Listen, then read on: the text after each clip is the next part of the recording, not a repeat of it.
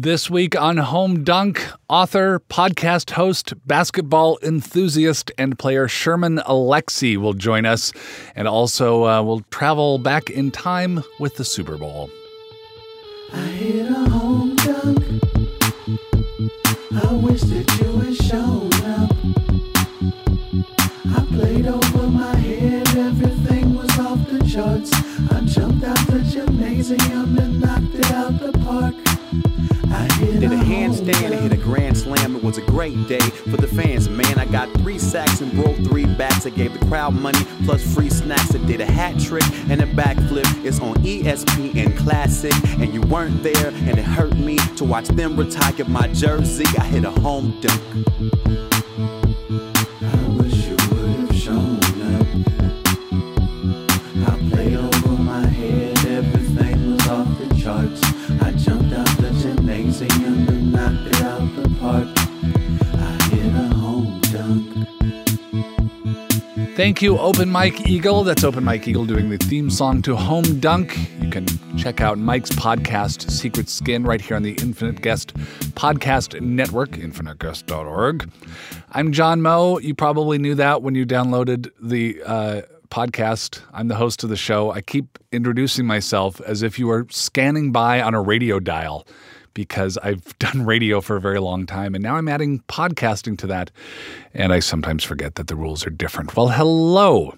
We're going to talk to Sherman Alexie here in a little bit, and it's a great conversation. What a great guy, and we're going to talk basketball and also the Washington, D.C. NFL football team name.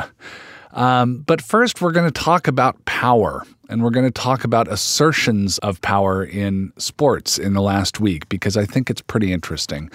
We're going to talk about the NBA and the NFL. So let's lead off with the NBA and the new executive director of the National Basketball Players Association, the NBPA, or the NBPA. I doubt they pronounce it that way.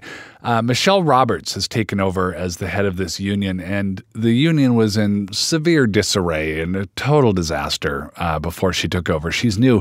She also happens to be one of the top trial attorneys in the country. She also happens to be a complete badass who is throwing some elbows, if I may employ a basketball analogy, right off the bat. She gave an interview to our good friend Pablo Torre of ESPN. He got the scoop on this. Nice work, Pablo. And she basically said the NBA is a players' league. The players are the people that matter in this league, not the owners. The owners matter maybe, but not as much as the players. She said, why don't we have the owners play half the games? There would be no money if not for the players. Let's call it what it is. There, period, would, period, be, period, no, period, money. 30 more owners can come in and nothing will change. The players go, the game will change, so let's stop pretending. So this is, in the wake of a huge new TV deal for the NBA, this is the head of the Players Association saying, look, we're the ones who make this go. We're the ones who do this. And the response from the league right away was kind of interesting. They didn't entrench, the commissioner's office didn't entrench and say, no, this is a owners league, this is a league, whatever it is. They said, no, this is a partnership. We're all brothers and sisters here. It's equal parts working together. And that's how we prosper. Michelle Roberts of the Players Association is having none of it. She is having none of it. She's saying, no, the rules need to change. For instance, the idea of a minimum age to come into the league. Right now, the rule is that you have to play for at least a year somewhere else out of high school before you're eligible to play in the NBA. Most of the players then choose college, and the vast system that is college basketball. Some have gone to other minor leagues to play. There's one guy who might be the number 1 draft pick next year who's playing in China this year just because he said, yeah, I might as well get paid by these Chinese guys instead of pretending that I'm in this for a college education. I'm in this to play in the NBA. So she's saying, look, if we need – if you can play in the league at 18 – like LeBron James or Kevin Garnett or Kobe Bryant, then then that's what you should be able to do. Farm system of college basketball be damned.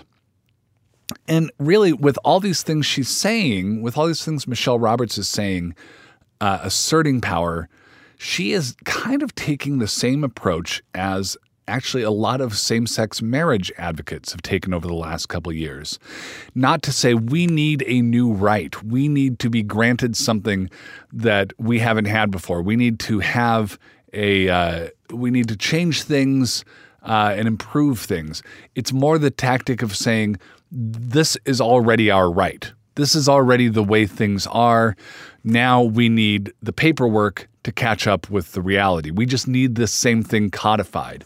I think when the real kind of revolutionary argument in the same-sex marriage issue was when people started saying, look, this is an equal protection clause thing. This is a right that we already have that is not being enforced by the government. And I think that is the sort of the auspices under which a lot of the societal transformation ultimately started occurring, because it was a simple, reasonable argument. So Michelle Roberts, probably not inspired by that, but I see the parallels, is arguing the same thing in the NBA.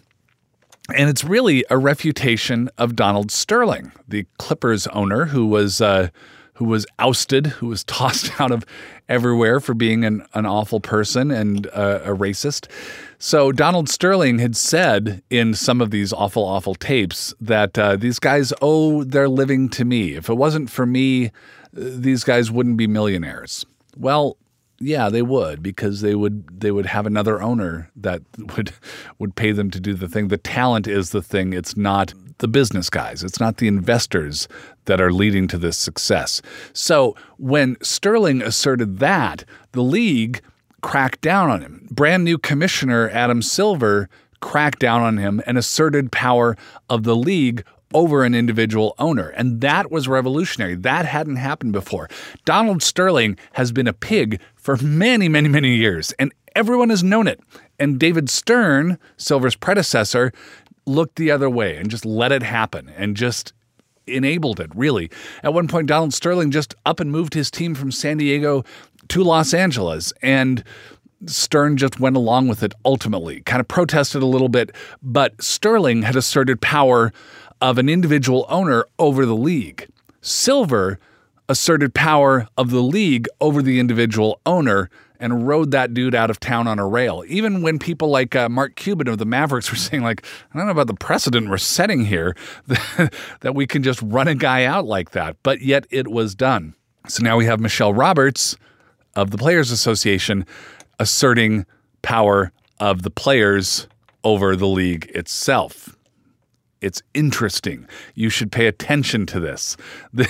This is sports on a grand scale. Meanwhile, over in the NFL, I'm not going to talk too long about Adrian Peterson, because I always talk about Adrian Peterson because I live in Minnesota and I have kids and I have strong feelings about this. But Adrian Peterson has been suspended for at least the rest of the year.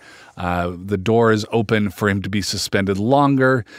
And I have been on record as saying I think Adrian Peterson is a horrible person, or a person who has done horrible things. I think they're inexcusable. I don't think he should ever play in the NFL again. I think he should be in jail. That is my opinion as a sports watcher and as a dad and as a human being. That is what I'm looking at. I'm not basing that on any kind of legal procedures or laws or rules or any agreed upon things. It's just what I feel should happen. At the same time, Roger Goodell is approaching this in much the same way that I do. He just has decided that this is what should happen to Adrian Peterson. There was stuff in there about Peterson not really being contrite about what he's done, not really being sincere about, not even really saying that what he did was wrong. He's just saying that he did it. We all know what he did. And so you have the Peterson thing happening, the judgment really coming from Goodell himself, just as he was the one who handled and then rehandled, then mishandled, then attempted to rehandle the Ray Rice situation or the Josh Gordon situation, the player for the Cleveland Browns who kept smoking pot and got suspended for an entire year for smoking pot. And you had that whole rift between the idea that the Ray Rice suspension, which was originally just a couple of games before there was an outcry, and then it changed. You have all this coming from the same guy, and it's a guy who sucks really bad at his job. Now, I don't think Peterson should ever be allowed to play another down. I think he should get immediate psychiatric treatment. That's me.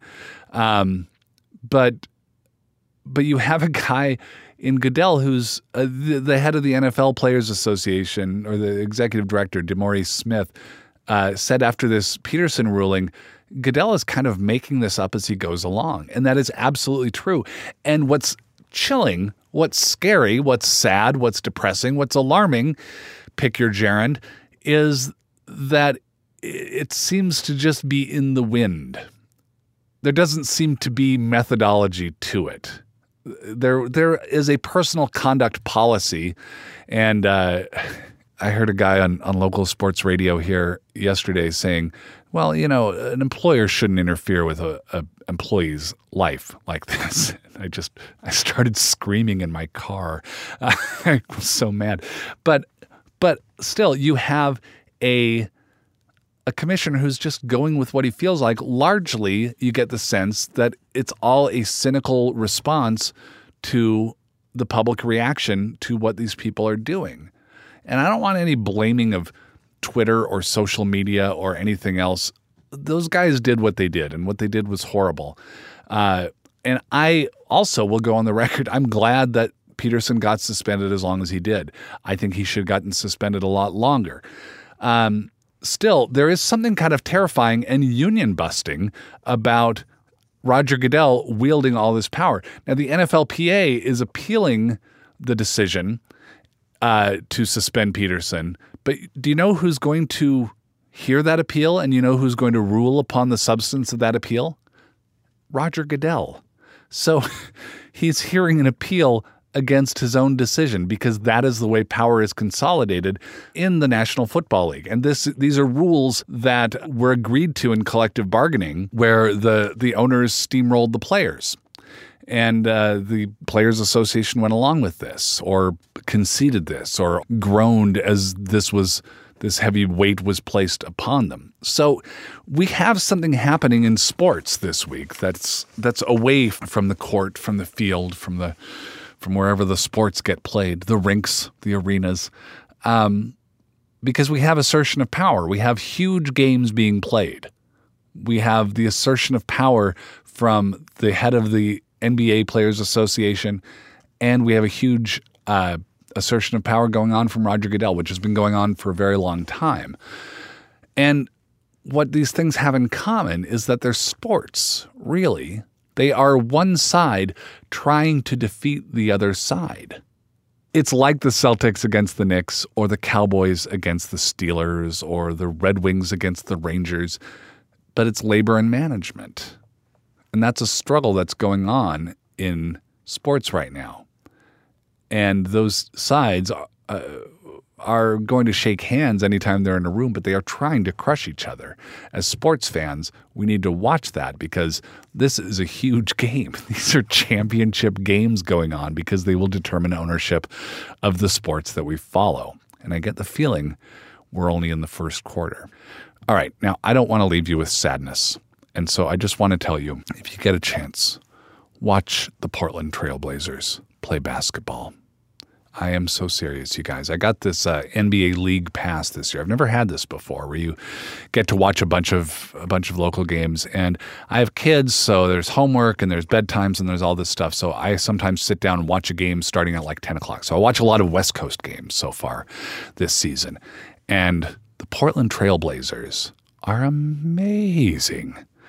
It's a joy to watch. It is the poetry of sport. It is human athletic jazz creativity in action. And they have Robin Lopez, who I kind of thought we all agreed sucked really bad during all his seasons in Phoenix. Just the less talented Lopez brother, Brook Lopez of the Nets, was supposed to be the good one, and then Robin was the one who looked like Sideshow Bob and sucked real bad. He's playing for the Blazers, and he's kind of amazing. And they're playing this kind of long-limbed ballet kind of basketball between him and LaMarcus Aldridge. You've got these kind of skinny guys with arms that go on forever. And then you've got Damian Lillard, which is a wonderful name phonetically and is a wonderful player shooting from the outside. And it's just beautiful. So I've been watching this team, and I really recommend it. And I'm having conflicted feelings, too, about it, because I am a longtime Seattle Supersonics fan, and I'm supposed to hate the Blazers. So I'm having weird stirrings, and I don't know what's happening in my soul. But if you get a chance, and if you want to watch something beautiful, folks, watch the Portland Trail Blazers. Let's talk to Sherman Alexie.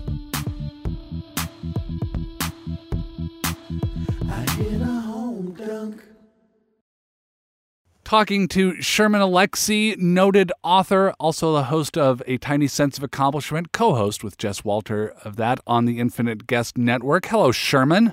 Hey, John. How are you? I'm okay. We're a couple weeks into basketball season, into NBA basketball season, and I thought I'd check in with you about what you're paying attention to or not paying attention to in the NBA season.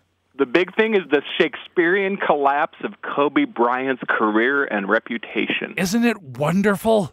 I mean, he's always been my Darth Vader, yes. and it's gone to be even more than that. It's more than just sports now. It's like Orson Welles and Touch of Evil. That's how bad he's gotten. I was thinking about this. Can this whole collapse of the Lakers, who are evil, we all know this, can it just be traced to Kobe Bryant being an impossible human being?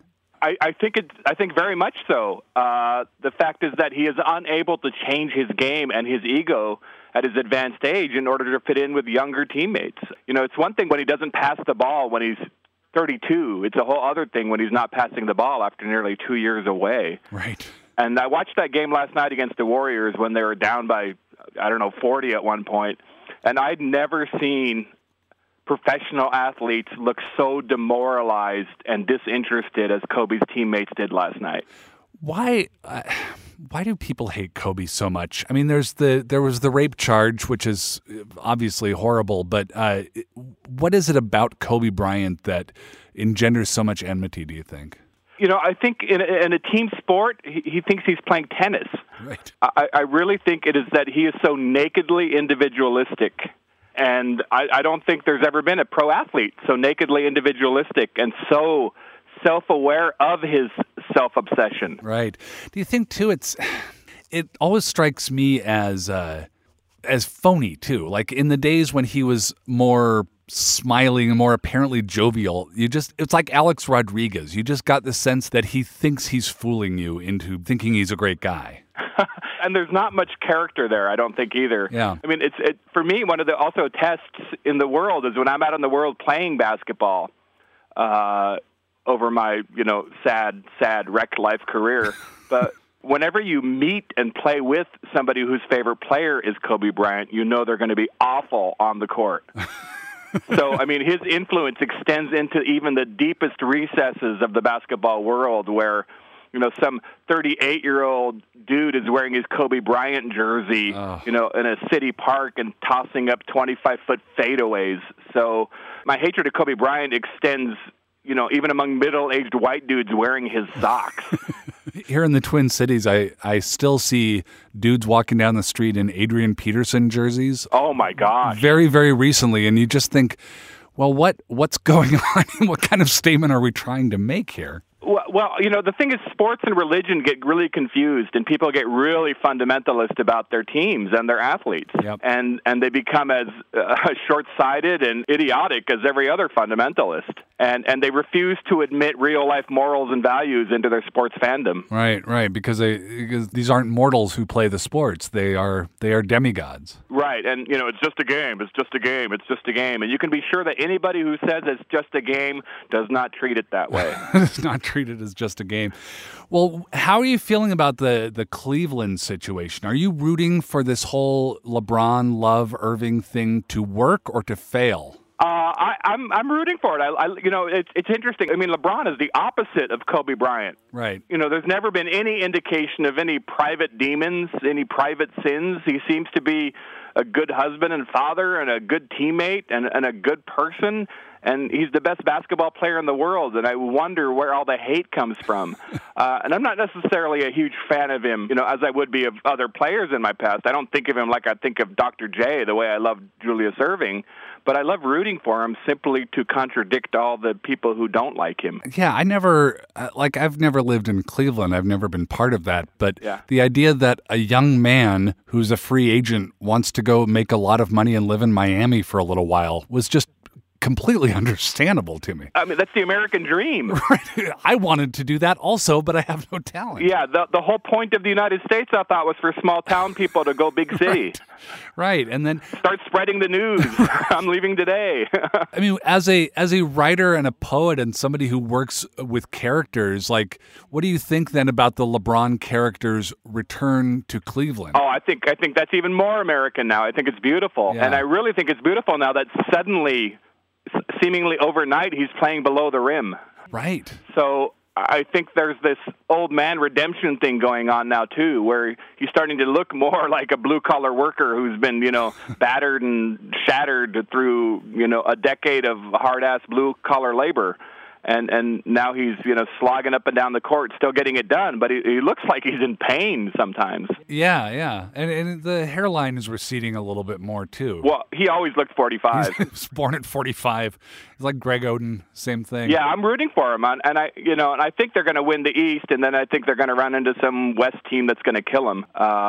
And my only hope, you know, I'm having such an incredible year as a Seattle sports fan because Kobe and the Lakers are self-destructing, and the Thunder are struggling without Durant and Westbrook, who've been injured. God, yeah, so, you know, there's serious Sonics karma going on.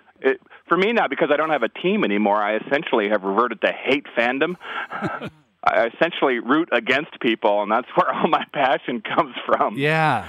Well, I wanted to ask you about that because, you know, I've met you a few times in Seattle. I lived in Seattle most of my life and was a huge Sonics fan. How are you doing with all this? Because I'm not doing well. You know, it's interesting because I hadn't really noticed it, but my wife said this is the first season where I wasn't completely depressed. Wow. Through November. Oh. You know, so I think, I don't know what stage I'm in of grief, but I've gone past rage, and I'm nowhere near acceptance. Okay, but good. I'm somewhere in between there. How about, I know when the Seattle ownership group was trying to move the Sacramento Kings, you were on the record as saying that you were against that. You wanted the Kings to stay where they were. I assume you want the Milwaukee Bucks to also stay where they were. Yeah, I mean, I want an expansion team because if we take somebody's team, it's going to be the same thing that was done to us. Yeah. The you know, economic theft of a team, completely legal, completely above board, and also in terms of sports fandom, utterly immoral. And I couldn't stand the hypocrisy of my friends who were perfectly willing to support that move without even questioning it. But, okay, I'll be a devil's advocate for that, because what if that is simply the reality of the NBA and the reality of sports? It's capitalism. It's vicious. You take what you can get, and if somebody else suffers, well, then, that's the way it goes. That would make me a really bad liberal to support that.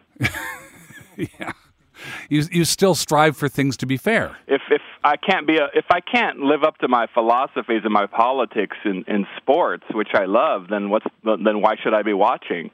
And I mean, I think it goes back to the things we were talking about earlier. You can't let sports completely be separated from your real life morality. Right, right. You can't turn it into a cosmology. Exactly. When it's recreation. Yeah. I want to ask you about writing, too, because I know you write about basketball. You've written, I was just reading your poem about Walt Whitman and basketball and was just loving it all over again. Why do you think so much basketball writing is about intensity? Or like in popular culture, in movies, like it's Hoosiers. It's like this very dramatic thing, whereas baseball gets to be contemplative and pastoral. Well, it's the pace of the game, certainly. And the fact is that theoretically a baseball game is infinity. Yeah. there could really be a baseball game that lasts forever. Yeah. And with basketball, there's a clock. But I think the intensity of the game, I mean, basketball really is the sport of poverty. Yeah. Basketball in the United States plays the same class function that soccer does in the rest of the world. Because all you need to play basketball is something resembling a hoop and something resembling a ball and any number of teammates. Yeah, you don't need a glove, you don't need money, stick, you don't need a helmet. And so I think the intensity of it being the sport of the poor, I think that even in the NBA, you're talking about a lot of poor guys who've become millionaires. Yeah. And so I think the class stuff, the intensity of the class struggle is a part of basketball, an inherent part of basketball, and that's not true with baseball at all. Baseball is the sport of money in the United States. Certainly, right. When you start talking about the Latin American players, you're talking about poverty. But the sport as played in the United States is very much a sport of the suburbs.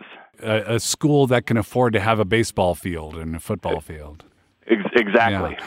What was basketball like for you when you were growing up? What did basketball mean to you? Well, I mean, I learned the first hoop I had was a Folgers coffee can with the bottom cut out, nailed to a pine tree, and we had a duct tape basketball. You know, if you could hit a three-pointer with that. But my dad played. Oh, okay. So it really was a father and son thing on the reservation, and there wasn't a whole lot to do all the time, so basketball was often the only recreation. This was in Eastern Washington, right? Yes, Eastern Washington on the Spokane Indian Reservation where I grew up. And my father was a randomly employed blue-collar alcoholic and was undependable in all sorts of ways, in most ways undependable, emotionally and every other way imaginable. But when it came to basketball, he was utterly consistent and present. Ah, so you loved basketball. Yeah, so it was through basketball that my father was the best, that he became a good father. It was only inside of the game and all those things around the game where he was a good father. And then you played high school ball, right? Yeah, small town ball. Yeah, and would what was that like? Like for somebody growing up on the reservation, basketball is a pretty big deal in terms of spectators. Yeah, well, I left the reservation school for the white high school on the border, so I was the only Indian on the basketball team except for the mascot. What was the mascot? The Indians. Oh, God. So there were various points when I'd be on the basketball court with four redheads. It would be four redheads and me. Go Indians. Yes, exactly. But it was a serious basketball town. We had a legendary high school coach named Gene Smith who ended up winning close to 900 games in his career and coached for nearly 40 years. Wow. So we had huge crowds. Our high school gymnasium, in a town of about 1,500 people, our gymnasium sat 2,000, and it used to be filled. I was among the last generation. I think the guys after us filled it, but we didn't even have a great a team my junior year, and we filled the gym. So, and our girls teams were also incredibly good, and they filled the gym. So I really was in a Washington State version of Hoosiers. Was that filled with people from the town or from the reservation or from both? Well, not the reservation because they had their own team and own school. It was from the town and from the surrounding communities and other towns. Yeah. Their fans cared just as much as well, so they would pack the visiting team side. Basketball meant more then in small towns in Eastern Washington, and certainly in Reardon it did. I don't see those same crowds. When I go back for games now, I don't see the same size crowds as I used to. Why is that? I don't know. I really can't tell you. I haven't lived there in 20 years, so I don't know how the culture has changed around small-town basketball.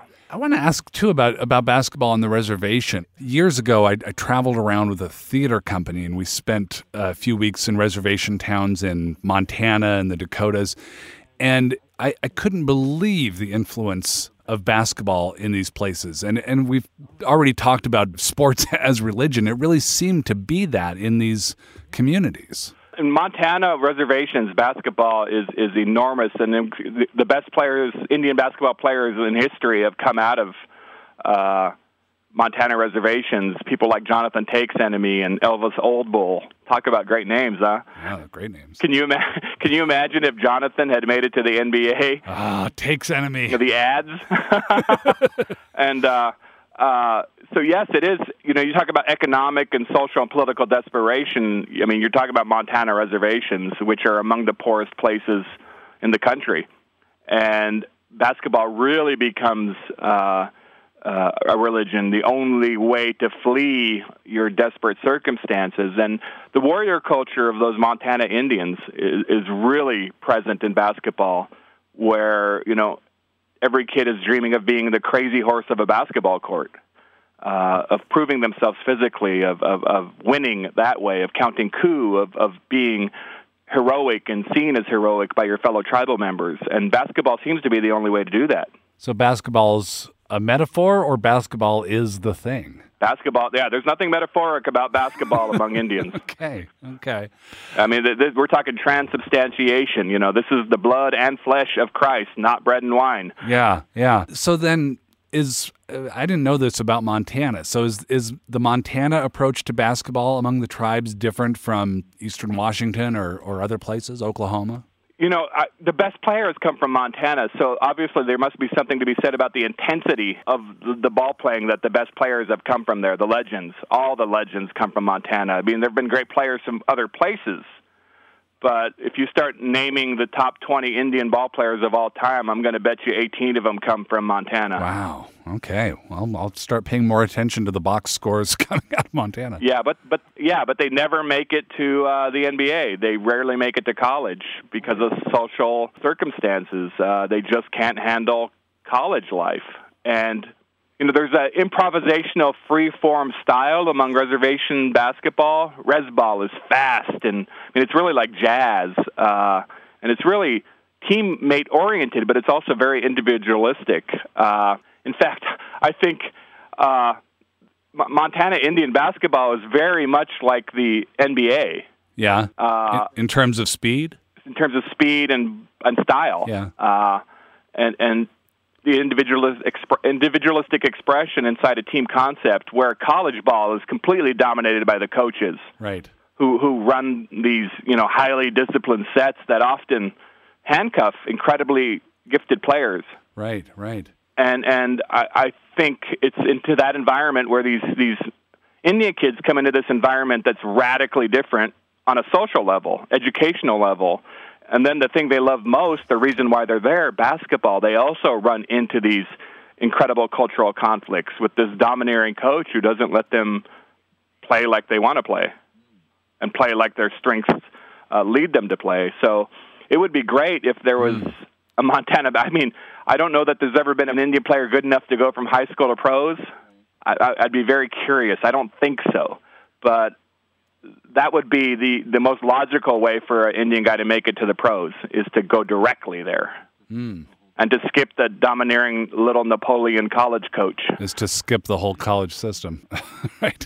Have you played against in that Montana type of situation as a player? Yeah, growing up, I played on traveling teams, all Indian teams, and played in Montana quite a bit. You know, I was a good player, but I was certainly no star like that. Yeah. You know, I could shoot and you know, I could run, but those guys were playing 19 levels above me. You mentioned the Spokane Indians mascot that you played for. I have to ask you about the Washington, D.C. NFL team, Sherman. Well, the Washington, D.C. my tribal high school on my reservation, Welpinit, their mascot is the Redskins as well. Really? Still? Yes. Wow. So, I mean, how have you looked at this thing? The Washington Redskins name has been around for decades upon decades, and then now it's really gotten a lot of attention and a lot of objection. How have you been watching that? Well, we've been protesting this. The earliest protests were in the 1970s. Yeah. There was another big protest movement in the 1980s, so this is not new. Yeah. The protests against the mascot are not new. The internet just makes it seem like it's new. Well, why is it getting more momentum now, do you think? Because I think white people are listening to us. Yeah. And sports writers are listening to us. Well, do you think it's okay for the team on the reservation to have that name, but not the Washington NFL team? No, I don't think so. That's right either. Yeah. In fact, I think it's a shameful example of self-hatred. Yeah.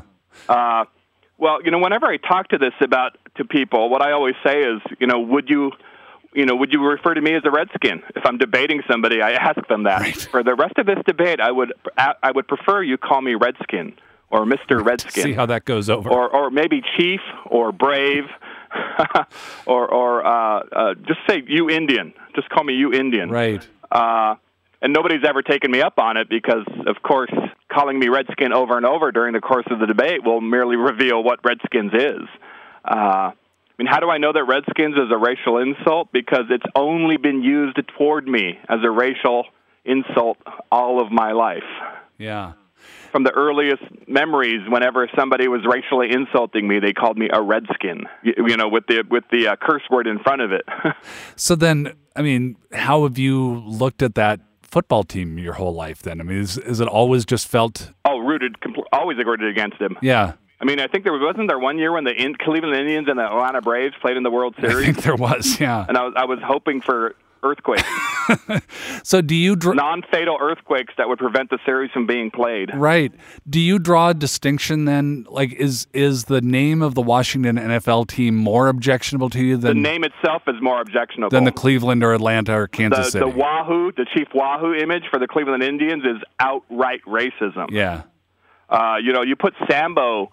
and Charlie Chan and the Frito Bandito images up next to the Cleveland Indians mascot, and they match. I mean, the only reason these mascots are allowed to exist is because we Indians have such little cultural power. So it's that same self-hatred that you're talking about with the reservation team. Yeah, in the absence of more positive images, we grab onto whichever ones we can. Yeah. Do you think it's going to change? Oh, yeah. I mean, thousands of teams have changed. Yeah. Thousands of teams have dropped their mascots. I mean, Stanford did it in the 70s. So it continues. Teams do it constantly. St. John's University, I remember. Yeah. And the NCAA, you know, certainly made it clear they won't have any scheduled tournaments, postseason tournaments at schools which have racial mascots. Yeah. So it's going to change. And the people clinging to it are just going to look more and more like racist idiots. Yeah, I think that sounds about right. And it's always amazing. It's honoring. Do you really think the white men of the 1920s and 30s were really racially progressive folks who saw minorities in honorable ways? Yeah, well, even the idea of a mascot in general, calling your team anything at all is a process of objectification, I mean, yeah. Or of de-anthropomorphization, I suppose. Yeah, and, you know, I always get those arguments, well, you know, cowboys shouldn't be insulted, and, well, cowboys is a job. Right. Right. And cowboys are actually multiracial. Yeah. Well, Sherman, it's great to talk to you, as always. Tell me about what you're doing with Tiny Sense of Accomplishment. You know, they contacted me to do a podcast. You know, I give a good interview, I guess. But the thing is, I didn't want to do it alone. And my friend Jess Walter and I, you know, who's a great writer and a great person, I knew we would have the kind of chemistry where it would just sound like two guys talking books and sports. Uh-huh. You know, my wife, I think, describes it best. She says it's like car talk, except with books. Yeah, that's a pretty strong analogy. Yeah, and I guess then we really wanted to demystify the writing process. So this is about, the name A Tiny Sense of Accomplishment refers to a writer getting something done, is that right? Writer getting something done. Yeah. And that was the original impetus, was the idea of artistic accomplishment. But, you know, since we've been doing the show, we're interviewing different kinds of folks, too. We interviewed one of my wife's friends about her back injury and her rehab and return from that, and... we've interviewed one of my friends who'd moved off the reservation for the first time in years for a job in the city, and the way in which, you know, how do you measure accomplishment that way, or struggling with mental illness? What's a good day when you're dealing with bipolarism? So I guess you could say a tiny sense of accomplishment is a metaphor for the human condition. What's been your latest tiny sense of accomplishment? Oh, my gosh. I have also been dealing with a back injury, and I haven't been able to play a lot of basketball, but I recently stepped onto the court in an official game, a City League game again. Uh-huh. So I'm back on the court, I'm old and slow and fat and my back doesn't move, but I'm on the court again. That's an accomplishment. That's a very tiny sense of accomplishment. Sherman Alexie, great to talk to you. Thank you, John.